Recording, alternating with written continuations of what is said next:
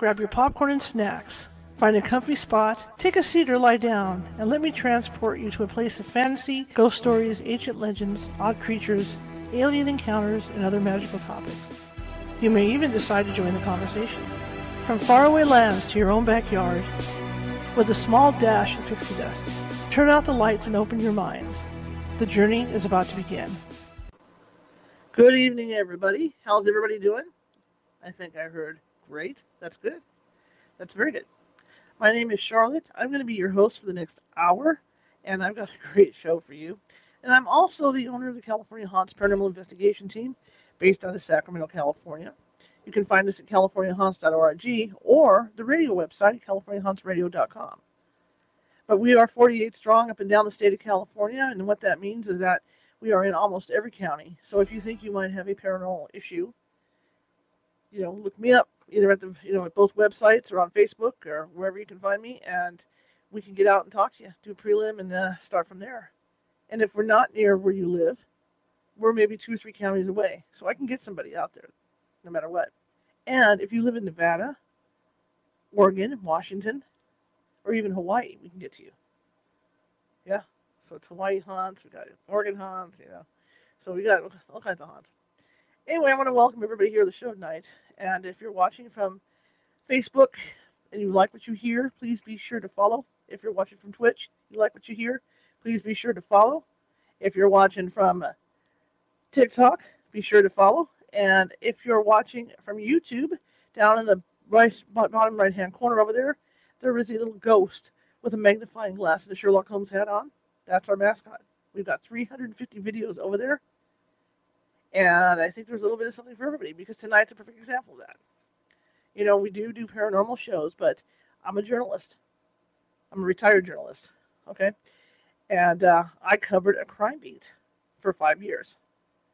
And I saw all kinds of things, including stuff like we're going to talk about tonight. And that's why I like to mix it up. I was I was actually originally a general assignment reporter, so I covered a little bit of everything. It was fun. I did sports, I did everything. But my specialty was in crime and courts. And um, so tonight is near and dear to my heart. You know, when you talk about hate crimes, there's been a big increase in the last few years of hate crimes. And it's sad. But it's not just about hate crimes, abuse goes so many ways. Abuse happens, and sometimes people don't realize abuse is happening till it's too late. You know, I've got friends who who were older, a lot older than I am, and I remember her telling the wife telling me that that you know he would watch every move she made, and she was doing everything. She would she would take because she would deal with the kids, she would deal with with cleaning the cars, the house, the whole thing, and he would sit around read his newspaper.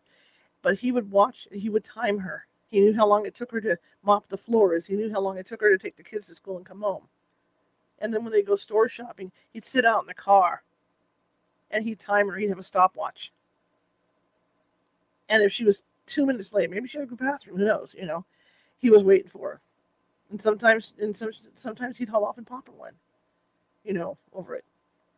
So I mean, abuse, abuse comes in different ways. Then, the, then the shoe gets on the other foot as well too.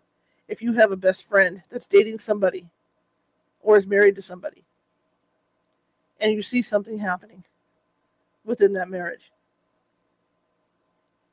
you're kind of stuck on on trying to do something. I mean, what do you do? Because if if you try to get involved in all that, it's your you know it's usually they're madly in love, blah blah blah blah. You know, mind your own business, and then the next thing you know, it's too late. Something happens. So my guest, David Keck, was the victim of a hate crime, and as I said in the intro, after going through that, he's taken it upon himself to help others, and I think it's a wonderful cause. So let's bring him in. He can tell you his story, and then we can take it from there. But like I said, you know, it's not just hate crime, but all kinds of crime of abuse with people, because it goes on a lot more than what someone might think. All right. Hello, sir. Hey, how are you? Good. How are you? Doing great. Thank you so much. I'm so glad that you came on because we're, you know, talking about this stuff is, is how the word's going to get out to help you. Absolutely. Absolutely. I appreciate you having me. So let's hear your story and so you can tell everybody. Yeah, so I am uh, now a 41 year old open gay man, and I live in the lovely Bible Belt in Knoxville, Tennessee. And I was, I'm so blessed. I have such an amazing family. I didn't know hate existed until seven years ago. And I, I was going through a breakup, and some friends called me, and it was one of their birthdays, and so they wanted to go out to one of our favorite little hole in the wall bars, and it was uh, mostly a, a heterosexual bar, but I never, I was a regular there. Everybody knew me. It was kind of like my cheers and it was uh, it was a karaoke bar. So sometimes like I didn't care to get on stage and sing Shania Twain, man, I felt like a woman, or you know, like I just I felt comfortable in my own skin there. And right. Uh, but one day I went in and, and someone didn't like me. They they didn't like the way I walked. They didn't like the way I talked, and they uh, plotted my death. And surveillance cameras showed that he had stopped me on the way to the restroom and I had what seemed to be a pleasant conversation with him and went to the restroom by myself and then uh, came back, sat down at the table with my friends. We paid our tabs and we left. And the surveillance camera shows that he left uh, three minutes after. Wow. Yeah, so he uh, allegedly followed me home. We're not completely sure. I have no memory of what happened. The the the brain trauma and everything was too extensive, and so there's been a couple of different ideas float out there. Um, what seems to stick the most with ideas through the through court and everything is that he uh, got a ride to my house. That he um, had someone follow me and drop me out because he said that he knocked on my door and I opened the door. I lived in um, a safe community. I had just a little apartment, and my neighbor would come over sometimes and have a beer or whatever. So when someone knocked on my door, I just figured it would be him. Mm-hmm. And uh, so he was, uh, my attacker was trained military, and he said that he had me knocked out on first hit and spent hours, um, trigger warning, but spent hours uh, raping me and beating me until um, he was uh, sure that he had killed me. Then he uh, stood over my body and called the mother of his children and confessed to what he had done and said that I was flopping like a fish. And then my body stopped. So he then stole my car and my money and my credit cards and went bar hopping and got drunk, wrecked my car, and that's when the police came and he confessed to murder and they found my body. Um, I think it was like 18 hours later, oh thinking God. that they were thinking that they were trying to find um, a dead body, mm-hmm. and uh, but my foot moved and they knew that I was not dead. Now, did he claim to be? Uh, uh, God gave to the word. Did he claim to be straight? Yes, he identifies as straight. See, this is what I don't understand. I mean, they're going to rape you, and they're straight. I, I don't get the whole thing.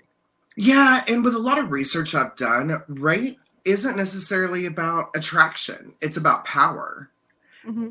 And and I think um, th- there have been times that we have um, I have thought that maybe he maybe was gay and was just from a place where he couldn't accept it, and then he saw someone like me that was open and out and accepted and and leading the life that he wished he could live. And and then and then there's that part of me that thinks that that that that's not right that he that he is a heterosexual and and and that it was more of a power trip it's just it's just it's incredible you know it's just to hear especially to hear your story it's just it's just so heartbreaking yeah you know that he would do that what reasonings? I mean, really, when you were in court finally did he give a reasoning for what he did? So when he um, when the cops came to the the car crash scene, he told the cops that um, he killed me because I was sexually propositioning him. And and that's why he did it. So uh, the media was coming to the hospital trying to get a story, and of course I, I wasn't in a place to to talk, you mm-hmm. know and uh, so they went and got the confession from i guess the courts or whatever and they built a story on that so then so then the media released that gay guy goes to straight bar brings straight men home for sex and gets beat up So I started getting um, death threats and people wanting to finish the job. Um, police had to uh, monitor and stand out of my outside of my home um, the whole time because the the threats seemed to be so real. And then in during court, he confessed that uh, that is not what happened. That I just look like an easy target. I've always been a smaller guy. He was trained military. He said I looked like I had um, a lot of money and an easy target, and that's what he was after. I don't know that we'll ever know the full truth. How long were you in the hospital? Um, surprisingly, just for like two days. Really? Yeah, yeah, and I, and then you know I went home and I couldn't stay uh, in my home, so I had to go to my family's home and stay. And and you know I can get over a black eye, which granted, if if you Google the story or look at my social media, it was definitely more than a black eye. But uh, you know, like I have veneers and stuff now, where he had busted up some of my teeth and and things like that. But you know, I had to um, just the little things I had to relearn. I had to learn how to stand up to pee again. I had to learn how what foods I liked again. I would turn on the television and see that I had certain TV shows on demand, you know, recorded and I had to remind myself that I liked those shows. Like, Mhm. you know, it so I say that I can get over a black eye, but it, it was it was the aftermath of stuff that just really a, a, about finished the job itself, you know. Were you paranoid for a long time? I mean, as far as going am. out anywhere or anything like that, you, you still are. I still am. I uh, am more aware of it, and Mhm. and I, and I face those fears. But to be honest with you, especially now that the Roe v. Wade has happened, Right. and people are making more comments about uh, what they can and will now do to the gay community, has terrified me. I'm afraid to work in my yard sometimes. I still do Mhm. it, but I have those thoughts. But you know, when I'm stopped at a red light, if a car pulls up and is like, "Oh, there's a gay guy," we we can we can do whatever we want to him you know and so so i do have those fears i don't let it stop me hmm but they're there And how much time did he get? well he did um after his sentencing. So it took about a year with court and he was uh in jail th- that time. And then after his sentencing he was sentenced to it was either 10 or 12 years and for you know they, they didn't charge him for attempted murder. They didn't Mhm. charge him for the rape. And uh, he did four months after that so after his sentencing he did four months and was released on good time before Mhm. i could even walk without a walker and live by myself he was released on good time That's I never- really- i didn't get good time No, you didn't get good time. So did he get released back into your area? I mean, where did he live? I mean, like, like you lived in an area. Where did he? Where did he live? You know, or, you know, as opposed to where you were living. yeah so he lives in a small country town that's about an hour away. Okay. and he and his um I, I don't think they were married. I think i know it was the mother of his one of his children um but they were living together. And she kicked him out. And so he came to knoxville where he had a friend and they ended up at the bar where where he found me. It's an incredible story, and and and that's the like you said, the reasoning he gave wasn't even really good reasoning. I mean, it was just right he just decided to do this all at once. Right. And evidence even showed that that's not what happened. I didn't speak to him other than when he, you know, approached me.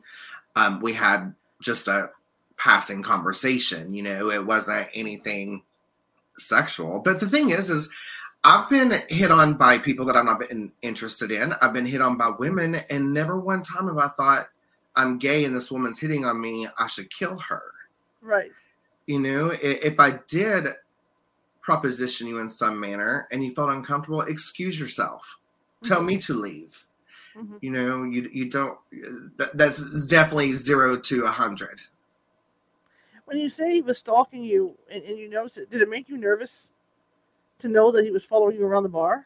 i did not know uh, the, Okay. the surveillance camera showed that i, I had no Right, clue Okay. Okay. okay. yeah Yeah. Okay. Just wanted to clarify that too for people. So, uh, the aftermath of all this, you, you know, you, you're recovering from the injuries and stuff. How long? I mean, you're still recovering. You're going to Sure. be recovering for a long, long time.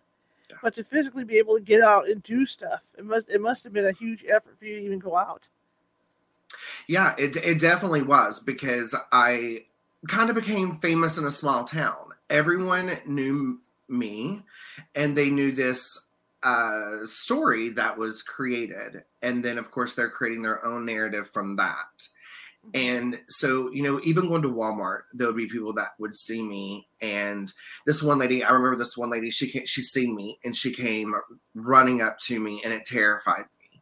But, you know, she was one of those that was like, who cares if you hit on him? You did not deserve this. And Mhm. and she felt fo- following my story that she knew me and so she immediately comes up and she wants to mother me she wants to love me Sure. and and but of course in that state of mind that i was in it was terrifying because when i see this person running to me i'm like is is that his mom is Mhm. that someone that's related to him or on his side Mhm. you know and and and she she could tell that i you know to stop and she Mhm. was so apologetic and and just such a lovely lady i really appreciate her but but it was definitely um an eye-opening situation like that circumstance was you know with her because you never know what someone's going through you never know what their triggers are and or what's Mhm. going to set it off and it can even be with the best of intent Mhm.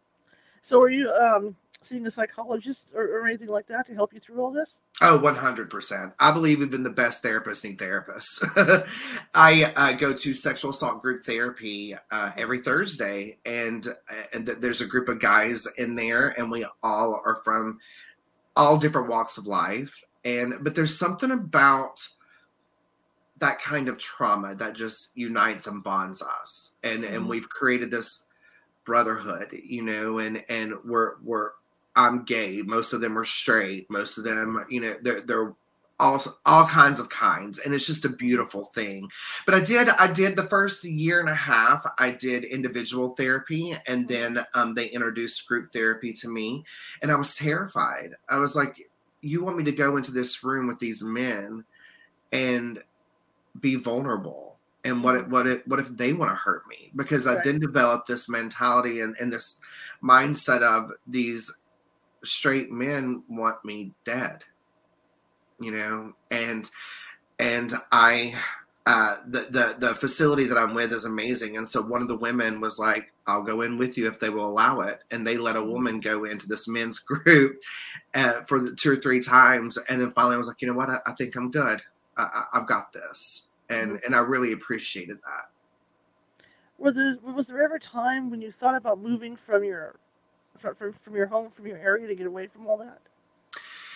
Yes, but I am so close to my family, and mm. you know, I call my grandmother no exaggeration. I talk to her every day on the way home from work, and you know, and she's in her 80s now, and I I cannot run because of him. That that would just be another way that he won. Now, if it was me waking up one day and I thought, you know what, I could transfer this area with my job, and this is what I want to do, but I can't leave my home hmm because of him. So I chose to to tough it out. What an incredible story. Um, so you started podcasting. What, what, what- what got you to start doing the podcast to, to help people? Uh, COVID. so uh, you know the world shut down, and Mhm. we could not do therapy. You Mhm. know, we we couldn't, and I needed therapy, and and I knew if I needed it, there were so many other people that needed it, and and I do think I try to find I try to find the good in all situations, and with COVID, one of the good things I can find is that people became more self aware, Mhm. and uh, mental health and self care kind of came to the forefront, and and so I was like, you know what? I am going to buy all the equipment. I'm going to create a studio. I'm going to share my story and see if other people want to share theirs. And I thought, you know what? This will be something I do for a month. And my mom will send me messages, tell me how great and proud she is Mhm. uh, of me, and that'll be it. And I was wrong. It blew up, and and people are really digging it, and Mhm. and and coming to me wanting to share their story on my platform. They trust me and my platform, and that is the best gift anyone could ever give me. um, if you say, it, it's not just about hate crimes; it's about other types of abuse as well, right? Sure. Yeah, absolutely. I did not want to focus just on one thing. I didn't want to paint myself into that corner because, like you were saying in the beginning of the show, there are all kinds of abuse. There's abuse with church and religion. There's financial abuse. There's that emotional and physical. Mm-hmm. Um, there is even when, when you think of a story of someone saying they're in an abusive relationship, you picture a man beating a woman. Mm-hmm. Sometimes it's the women that that are doing it, and then and and what I have found too is there's generational abuse, and it's you know you're you're because of the way that your parents were treating you, you are mm-hmm. now molded right into and groomed into training and and so even just the the knowledge that this has brought to me and, and the crowd that I have is so diverse. Like I had uh, this black guy reach out to me and he said, David, we come from two different worlds. I am, you know, a black uh, he, he used the word thug, which I'm not really a fan of, but he used that word. And, and he was like, and you're, you know, this little gay guy and he was like but you're my brother. And and i listened to your show and, and i learned something from it. He was like we're, we're just all kinds of kinds just healing. And i i just thought that was so great. That's wonderful. And then when you talk about i was just thinking too when you talk about generational abuse there's also people that come that that that, that were born in the 20s and 30s because they have a different mindset in the way they treat their women so a lot of that was verbal abuse. Right. You know, so I mean, there's like you say, there's all kinds of abuse that that people go through. What's one of the most, um, you know, on your show without giving names out because we don't want to, you know, sure. embarrass people, but what do you what do you think is one of the most common types of abuse you hear on your show? It does seem to be more of the domestic. Mm-hmm. Um, and and and what comes with domestic abuse is it kind of starts out in steps and phases. You know it may be um, usually what i have found common in my show so i'm just going to speak on that. Sure. but but it's usually the the female that is being um, abused in some sort of way. And it doesn't start out with the backhanded smack. You right. know it's i don't like your hair color. Change your hair color. You're you're getting too fat uh, you're not paying enough sexual attention to me. Mm-hmm. I don't want you to work. I want you to stay at home, and I'm giving you an allowance of fifty dollars a week. And if you run out of money, then oh well, mm-hmm. you know. And it and it all kind of there's like these steps that I see, and and you can just watch it blossom, for lack of better words. Blossom is almost a pretty word, so I hate that mm-hmm. word. But you see it just growing into something really, really bad. Mm-hmm, mm-hmm.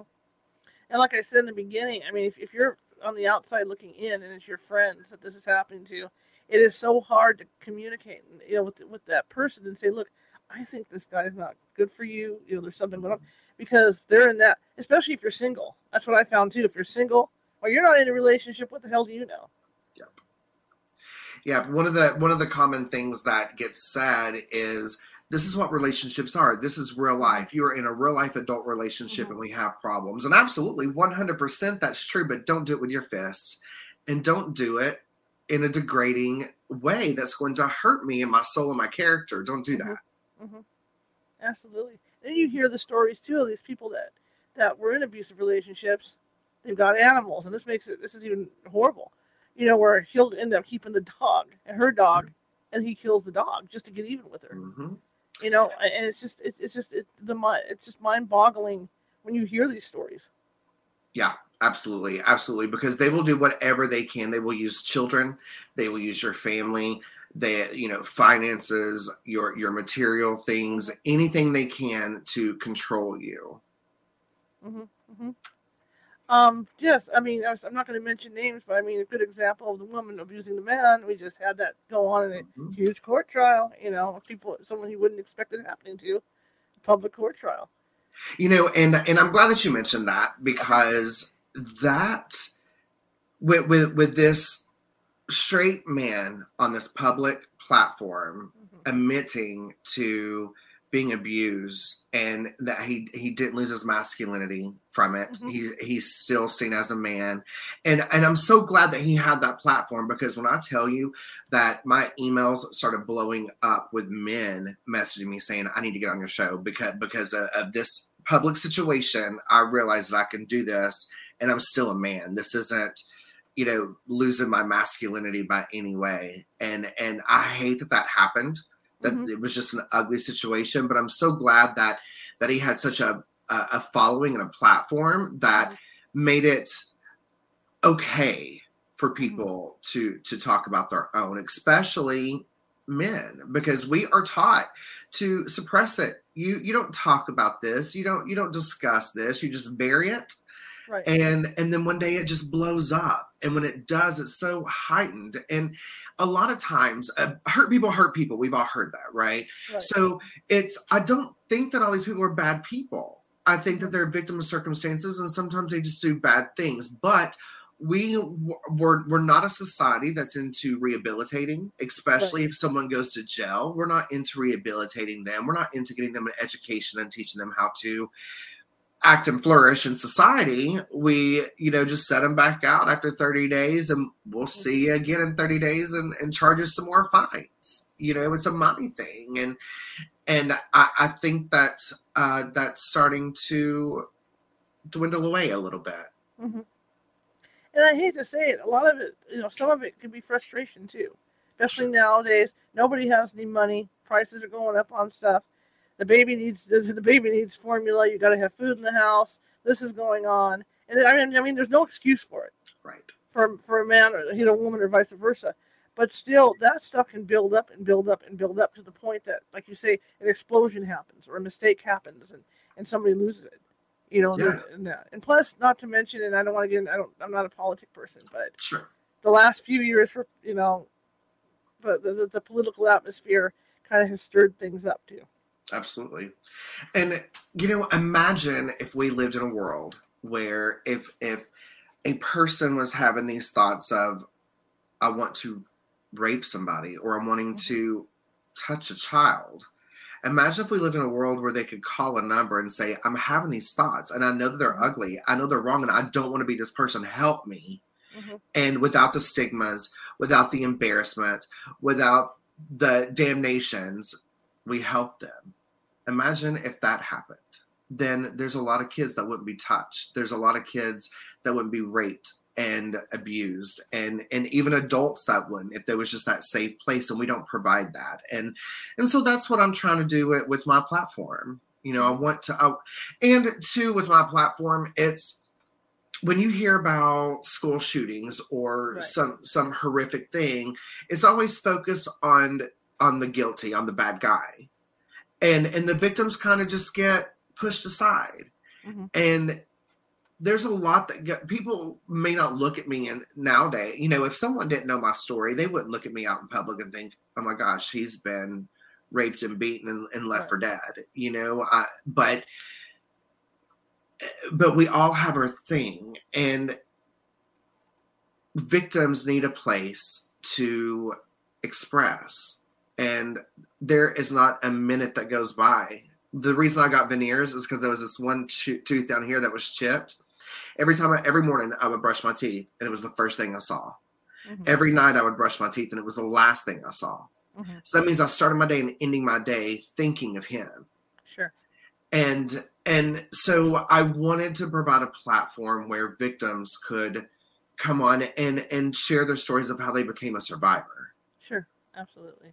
Another question I have too is that once you started doing this, and, and obviously you were famous for a horrible reason, but once you started doing this and living in this, you know, living in the Bible Belt like like you do, did you have other gay men calling you who had had, gone through something anything similar?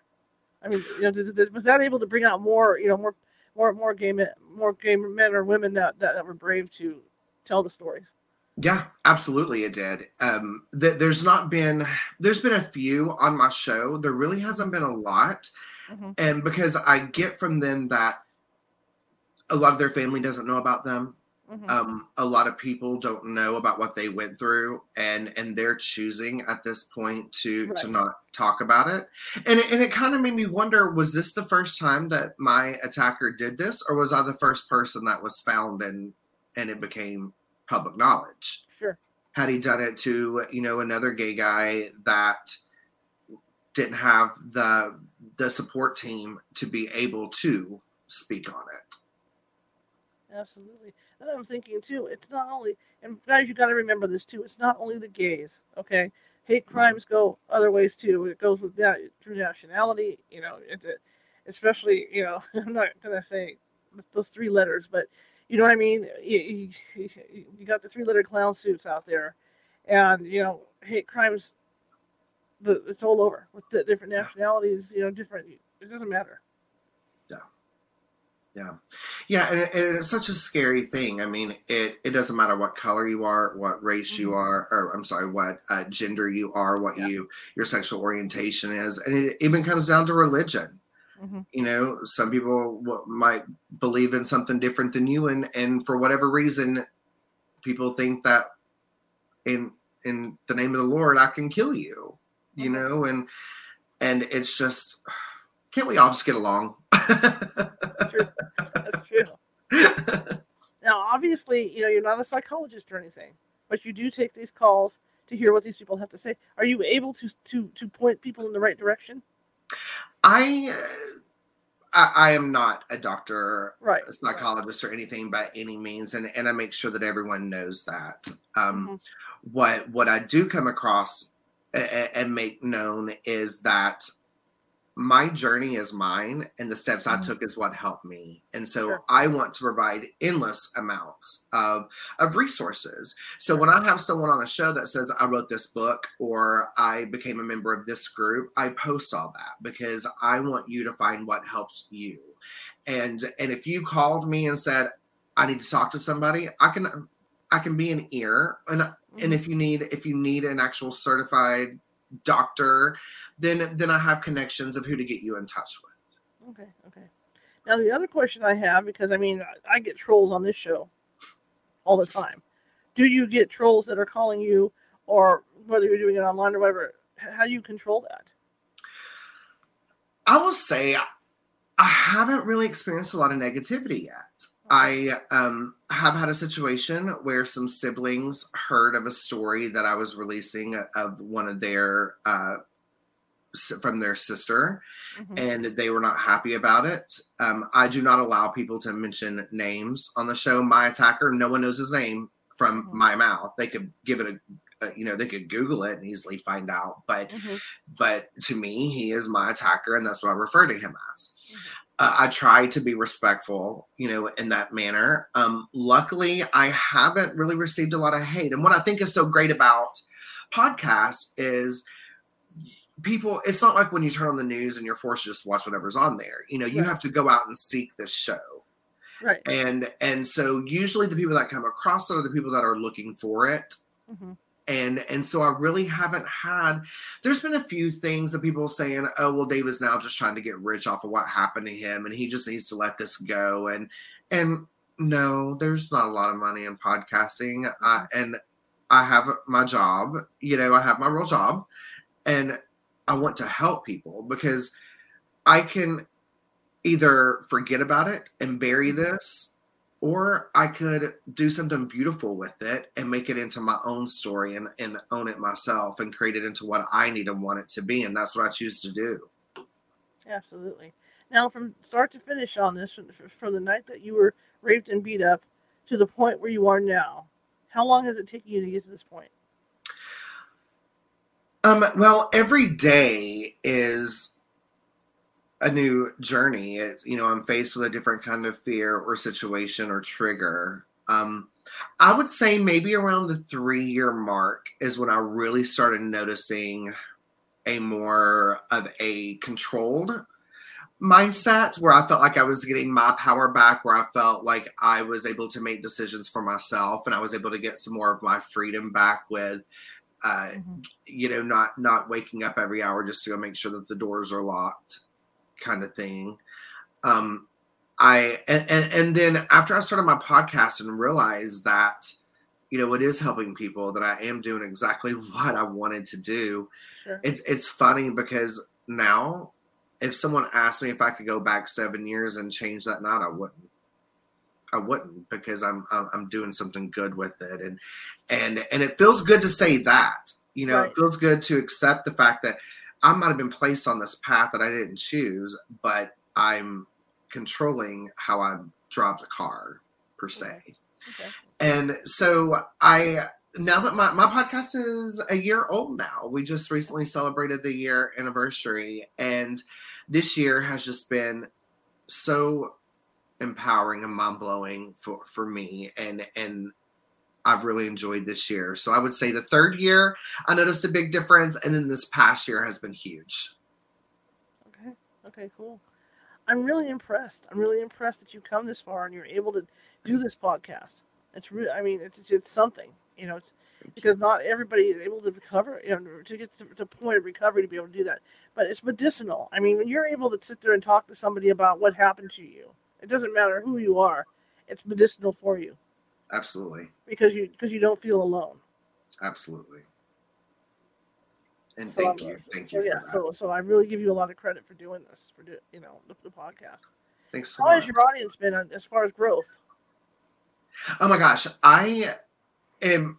I, I get so surprised with the numbers, you know, mm-hmm. and and I get an email notification every couple of days from uh, the platform that I use. It says you had X amount of downloads, and I just released this uh, new show. It's my first. Um, the name of my podcast is called Surviving Abuse Podcast, sure.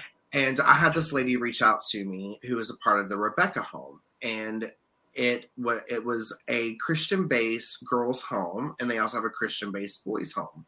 Mm-hmm. But there was uh, rape and murder and beatings and starvation and selling of babies when the girls would get pregnant. And uh, she reached out to me and was like, I want to share my story. And then six other girls reached out to me and was like, I want to share my story. And I thought, you know, let, let me do a uh, mini series with it. And oh my gosh, my numbers are going crazy because this was also a public thing. Sure. And, and, uh, now I've had men from the men's home reach out to me wanting to do a second season, and Dateline is uh, interested in talking to me. You know, it's yeah, like it, some some really cool things are happening. Mm-hmm. Mm-hmm.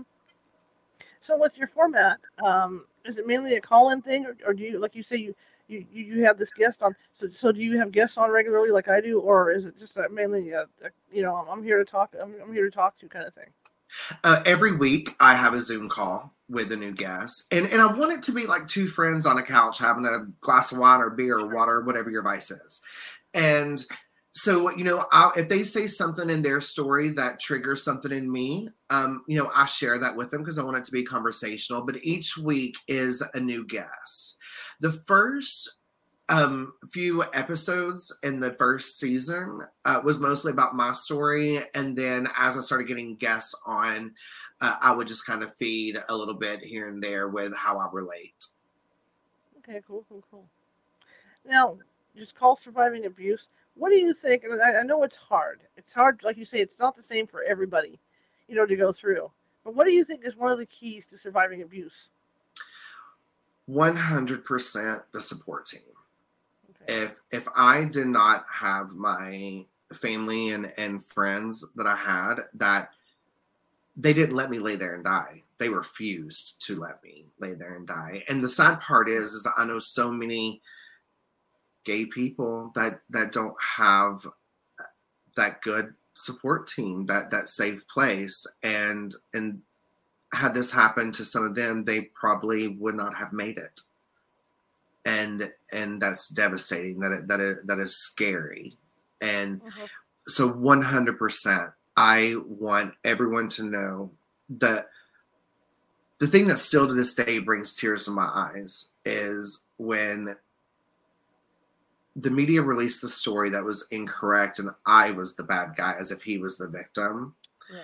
When when one of the guys in therapy grabbed my hand, and he's a straight guy, grabbed my hand and said, I believe you. I believe you. And that was the most impactful moment I've had. And so I, when I have a guest on, I let them know that I believe them because that, that is such a blessing to have and it's needed and it's wanted and it's yeah. deserved. yeah, absolutely. Because that's yeah, pe- people need that. That's why it's good to have this this group like what you're doing to talk about this stuff because people need that. Otherwise, they they, they hold it in. It's bottled up. It's, it's not a healthy situation. Right. Because what happens when they explode? Yeah. Absolutely. Absolutely. What do you say to someone that might be out there and has is in an abusive relationship? You know that, that's such a hard question because it it doesn't matter what we say to them; it's what they say to themselves. Mm-hmm. You know, um, I would like for people to know that there there are resources out there. There are safe places. It can be done and has been done, and it will be done. But you have to be ready for it yourself. I could tell you all day long, pack up and go. This mm-hmm. is bad for you, but but then I become the bad guy Right. So the only thing that I can do is always have my phone on and and they'll contact me when they're ready and I will love them until then and then I'll love them through it when they do. Okay, okay. Now living in the area that you do, like you say, you're right in the Bible Belt. Mm-hmm. Do you find that being a gay, that being gay in the Bible Belt is harder than, than say being out in California or someplace? Oh, sure, absolutely, absolutely. Now we're making we're making progress. You know, um, I, I w- never feared living in Knoxville. I never feared, you know, being an open gay man. Um, I, I never thought, oh, I shouldn't go into that bar. What if someone wants to hurt me? Right. You know, and and and I I do sometimes now, but it's just because the PTSD. Sure. But I've never, even with the negativity that came in to to me when uh, the the public when when everything became public it was all the keyboard bullies. It wasn't anything to my face. I didn't see anybody at a restaurant that was like, "Oh, I'm going to find you out in the parking lot," kind of thing. Like that never happened. You know, it was always the keyboard bullies, and a lot of them didn't even live in Tennessee. you know, so I uh, absolutely, you know, we're we're um, in the South in the Bible Belt, but we're we're making progress. Because I mean, when you look at states like Texas, that's one of one of the places I would straight or straight or gay, I would stay away from Texas like the plague. I mean, look yeah. at the laws that he's passing, that you know that he's trying to push through and stuff right now.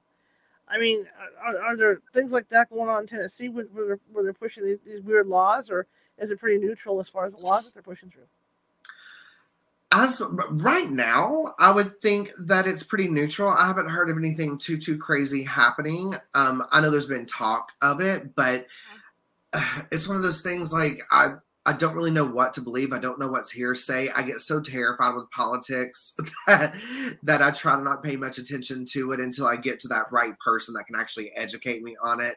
Uh, there's a friend of mine that is just so brilliant and she and so like if i hear something you know like i'll write it down and then when she and i are having lunch together i'm like so tell me and teach me about this because i trust her you know and especially after being a victim of what certain medias can do mm-hmm. it I, I realize that not everything you hear on the news is true right. so that kind of ptsd'd me a little bit too you know and and and I don't just always believe everything I hear anymore. When used to, if I was like, oh, this was said on Channel 10 News, I believe it. You know, that's not always the case anymore. I have to definitely research it myself. Well, coming from a newspaper background, you know, one of the automatic things they'll do when they find out they screwed up is write a is write a retraction. But you know what? Once it's in print, once it's on TV, I don't care if that they put that little box on page A3 down at the bottom. It doesn't matter because people once once they see it in print, it's in stone for people's minds, and there's just no way no way to change it. And it's yeah. sad. It's sad yeah.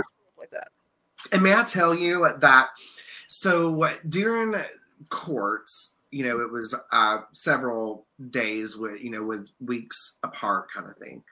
Um, when when the real story started coming out, the lady that was covering my case, she actually wrote a article saying, "Hey, th- these are the actual facts." She didn't necessarily retract; she just redefined, I guess. Sure. And um, so this happened when uh, gay rights and all that was in a big uproar of can they be married? Do we take it away? You know, mm-hmm. some of our friends found they were married one day and the next day they're not, and the next day they're married again. You know, like it was so confusing, and it was election year. Mm-hmm. So um, the judge contacted the the media and had them take down every news article, every uh, YouTube announcement from from the news, except for the very first one that blamed me. Wow. So she tried. Sure. She tried, and and I, and that that's just so disgusting to me. It's you know that this it shows how little people do care about me and and my community, and and and what is terrifying to me is what if, what if I did die? What if I did die that night, and my family would be living thinking, why did David take this guy home for sex? Why did he do that? They would have this incorrect story of what ended my life. And the thing is, if I brought him home for sex and we did have sex, it would be two consensual adults. Right. I don't care if you are five minutes into it with the person that you've been married to for 50 years. If someone says stop and they don't, it's mm-hmm. rape. You know what I mean? Right. And but but we put such a negative spin on sex and orientation that it would have been like, um, gay guy was murdered because he took someone home for sex, and that's what they get, you know, and and that's not that's not the way it should be. Well, that's what I was just thinking too. There's such a stigmata around gay people. Yeah. You know, right away you think, oh, they, they were soliciting for sex, and it's not how it is. Like like with yours, especially with your story. And yeah, right, you, you could have died, and your family would have been stuck with that thought, and never knowing the truth. And that's what sucks about it too. You know, yeah. just like now, perfect example of that is the monkeypox. What's going on with that? You know, and the way they're handling that and how it spread and all this. I mean, what a crock. I know. I know. It, it it's so easy for I think I think that people we we need something to blame. Mm-hmm. You know, and, and that makes us feel better because if I'm blaming this on this set of people, mm-hmm. then I shun those people, problem solved. Right. You know, and and that's not it. You hear of people you know, uh, one of the stories, I have two podcasts. One of them is called True Crime Journals, and it's actually like we discuss um, actual true crime cases. And one of the stories we were doing was this person was executed in Texas for a murder that he didn't commit. Police and everybody knew that he did not commit this murder, and he was still executed. The last thing he said before he was executed was, the state of Texas is killing an innocent man. And that man, the man that actually did the crime, was not killing and raping other people during his execution. You know what I mean? And and but the community felt so much safer because they were like, oh, it was this guy, he's the bad guy. When the when that monster was still out there, he was still under your bed the whole time. You know, and it, it, it it's devastating how we find such solace in in blaming somebody when we don't know what the full truth is. Right, right. I, I agree with you 100%. 100%. Um, again, let's go back to when you started this. How long did it take for your audience to build up, and you know how, how quickly was it? Was it like a wave of people that started to pass the word about it? You know, hey, you know, I, we can call in and talk about what happened to us, or did it gradually build up for you? It uh, it's gradually building, and it still is. You know, um, I remember logging in and getting, like, saying I got my first twenty five downloads, and how exciting that was. And then the next week I had my fifty, and and then you know you kind of get to that point where it kind of levels out, and you're not seeing any increase. You're like, okay, people are bored with you know they don't like me, and then you release another story, and it's quadrupled.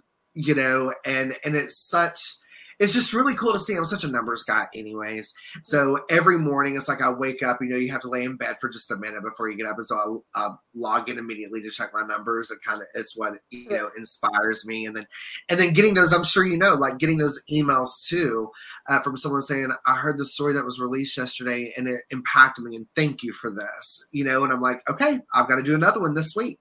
You know, and and the I've been I've been so blessed to um, with having uh, some connections to people that have a pretty nice following and platform and and had a couple of celebrities on my show now and I can see the the numbers really increasing uh, then too and uh, yeah. So it, it just keeps growing I'm so proud of it. You know this I, I can see this growing and I, I I hope it does for you because people do need some place to go to talk about things.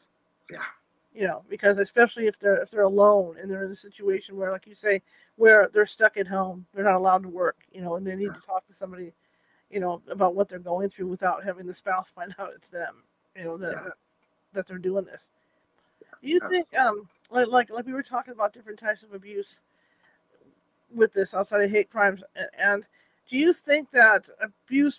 Did you think okay because people were stuck home with COVID, you know, everybody was stuck in their houses do you think that there was a huge rise because people were stuck home? Because I mean, you hear stories mm-hmm. about like the holidays, you know, when people are all stuck in the same room and there's yeah. the Jerry Springer, right? The food fights and all this going on.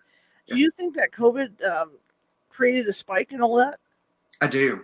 Absolutely, I do. Um, I mean, I know that my partner and I, we've been together. Uh, he and I both are Bible dates. It's either four or five years. we'll say four. But um, you know, when COVID happened and we were both working from home, you know, we, we broke up for a while. I moved out for a little while. And and I, I luckily ours, you know, didn't get abusive, but but I work for one of the biggest gas stations in the US. I work for their corporate office and human resource. And what was devastating to see is the sales and gas prices went way down because people weren't traveling anymore. They mm-hmm. wouldn't have even driving back and forth to work. But uh, cigarettes and alcohol through the roof. For a year, what paid my salary, what paid all of our salary at the company was the sales of cigarettes and alcohol. Okay. Yeah. And and so you know when there's the the addiction problems and and the, the, there that you know leads to other destructive things. And then you're every, everything just changed you know overnight. It was like flipping a switch mm-hmm. overnight. You're it, it, it, you don't realize how much you do or don't like somebody until you're with them day in and day out you know and and sometimes that is not handled in the in the healthiest way. Right right. Because you know for people that were that, that weren't working you know that weren't on that work list, it, it was tough. It, you know, you're you're there, you're there 24 hours a day, morning, noon, and night. You're sharing the computer to work. You know, if you're if you're, if you're telecommuting, you're you're sharing that computer to work. You have to do this. You're balancing kids. You're balancing your normal stuff, except you're you're stuck at home doing it. Right. And, and having to do that. So yeah, I can I, I can totally totally understand that. Um, going back to what happened to you now, because um, this happens all the time. I mean, if you, if, if you get on TikTok, there's a lot of these stories of people that even go, you know, go go out for the night. They go back to their cars. There's some guy, there's some guy following them back to their cars. What should people look out for? Like like if they're in a bar or someplace like that. I from from the research and the stories that I've done and the people that I've talked to, all of them seem to have this gut feeling that something just isn't right. Mm-hmm. And we so easily brush that off. But if something is telling you that something is not right, believe it. Worst case, you find out that you look a little silly for a minute, but at least you do it alive, mm-hmm. you know? And I would rather someone think that I was silly for a minute versus going through what I had went through. You know, right. if, if something, if you feel that someone's looking at you, if you feel like someone's following you, you know, call somebody, get, you know, do do something you know be proactive and be one thing that that my attack taught me was to be more self um, aware of my surroundings you mm-hmm. know and i I was always the kind of guy that would just dance with the one that brought me. If I showed up with, you know, four or five friends, those are the four or five friends I hung out with, and and uh, and really didn't pay attention to anybody else around. And sure. and now I do. I'm very, you know, aware of what is around me, and I think that is um, very important. Mm-hmm. Mm-hmm. And I remember even when I was going through my 20s, and I remember the stories about the p- people drugging your drinks, you know, and to watch out for that stuff and then going through, you know, because because a lot of women, well, not a lot, but women should go through uh, classes because there's mm-hmm. classes they offer for self defense. And I remember one of the one of the best advice that that I ever saw was that when you're carrying your car keys, you're going out to your car, take one key and have it sticking out like a knife in your hand yeah. when you're walking out, just in case. You know, just to be aware, to be aware of your surroundings. Don't get oblivious to the fact that you're having such a great time that you don't see the guy in the corner staring at you. Right. You know, you just have to be really, really observant. But I mean, stuff happens. I know, and I don't want people to be embarrassed. I would not be embarrassed if I was going through Walmart and and I felt that someone was following me or watching me. I would not be embarrassed to go to one of the workers and say, "Hey, can someone walk me out to my car?" Sure.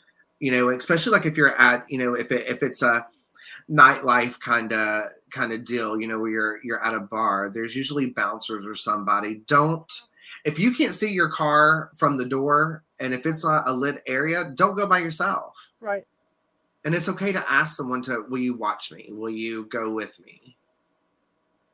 Because you see this stuff even on TV. There's so many scary, what I think are scary scenarios. Like, like you say, you go to the bar with with a group of friends, you meet somebody, and all of a sudden it's like, okay, you guys go ahead and go home. I mm-hmm. want to go with so and so, and and I'm always thinking, you don't know this person. Yeah. Yeah, but you know what's so crazy is yes, you don't know that person and that could be a risk. But then I hear of this people these people were married for 10, 15, 20 years and then he start then he killed her or she mm-hmm. killed him mm-hmm. so it does does that really matter because how well do you know someone anyways i and, and granted i get that you know it might be a higher risk mm-hmm. you know and, and, the odds and statistics i get that but it, right. but at the same time i think it all just kind of comes down to mental health someone who is in a healthy state of mind mm-hmm. that is getting all the self-care and mental health treatment that they need they're not out hurting the people you know? And and, and people there, there's such a stigma again that comes with mental health. And here's the thing. If your lungs are sick you go to a lung doctor. Right. if you know if your eyes are hurting you you go to your eye doctor. Your brain is a major organ in your body. If your brain is not working properly go to a doctor. There's nothing to be embarrassed of with that. I am on two antidepressants and I feel better than I have ever felt. It's okay to ask for help, and shame on the ones that pretend that there's something to be embarrassed of with that because they obviously need help too. Right, right, right, right, right. And like you say, the ones that have been married for a long time, but a lot of that goes up to where it's a gradual buildup too, and, and like people right. don't realize, you know, like I said earlier in the show, abuse comes in all kinds of forms, and like you say, it starts out slowly it really starts out slowly. And sometimes before you realize you're being abused, it's too late. Yeah. Yeah. Yeah. If people and that and that's why like on my show I want people to go into detail of of the the steps that led up to it because you know what what if someone's listening they're like wait my partner does this mm-hmm. you know may, maybe i need to look more into it. Maybe I need to dive a little deeper to see if if I am into a potential unhealthy lifestyle. Yes. Absolutely. Absolutely. You have an incredible story and it does need to be brought forward. That's why I wanted to bring you on, you know, for what happened to you because you're not the only one this this kind of stuff happens to. Right. There's just so many stories out there about this. But the more that people come forward come forward with them, the more it's going to help other people to be more aware that that this can actually happen.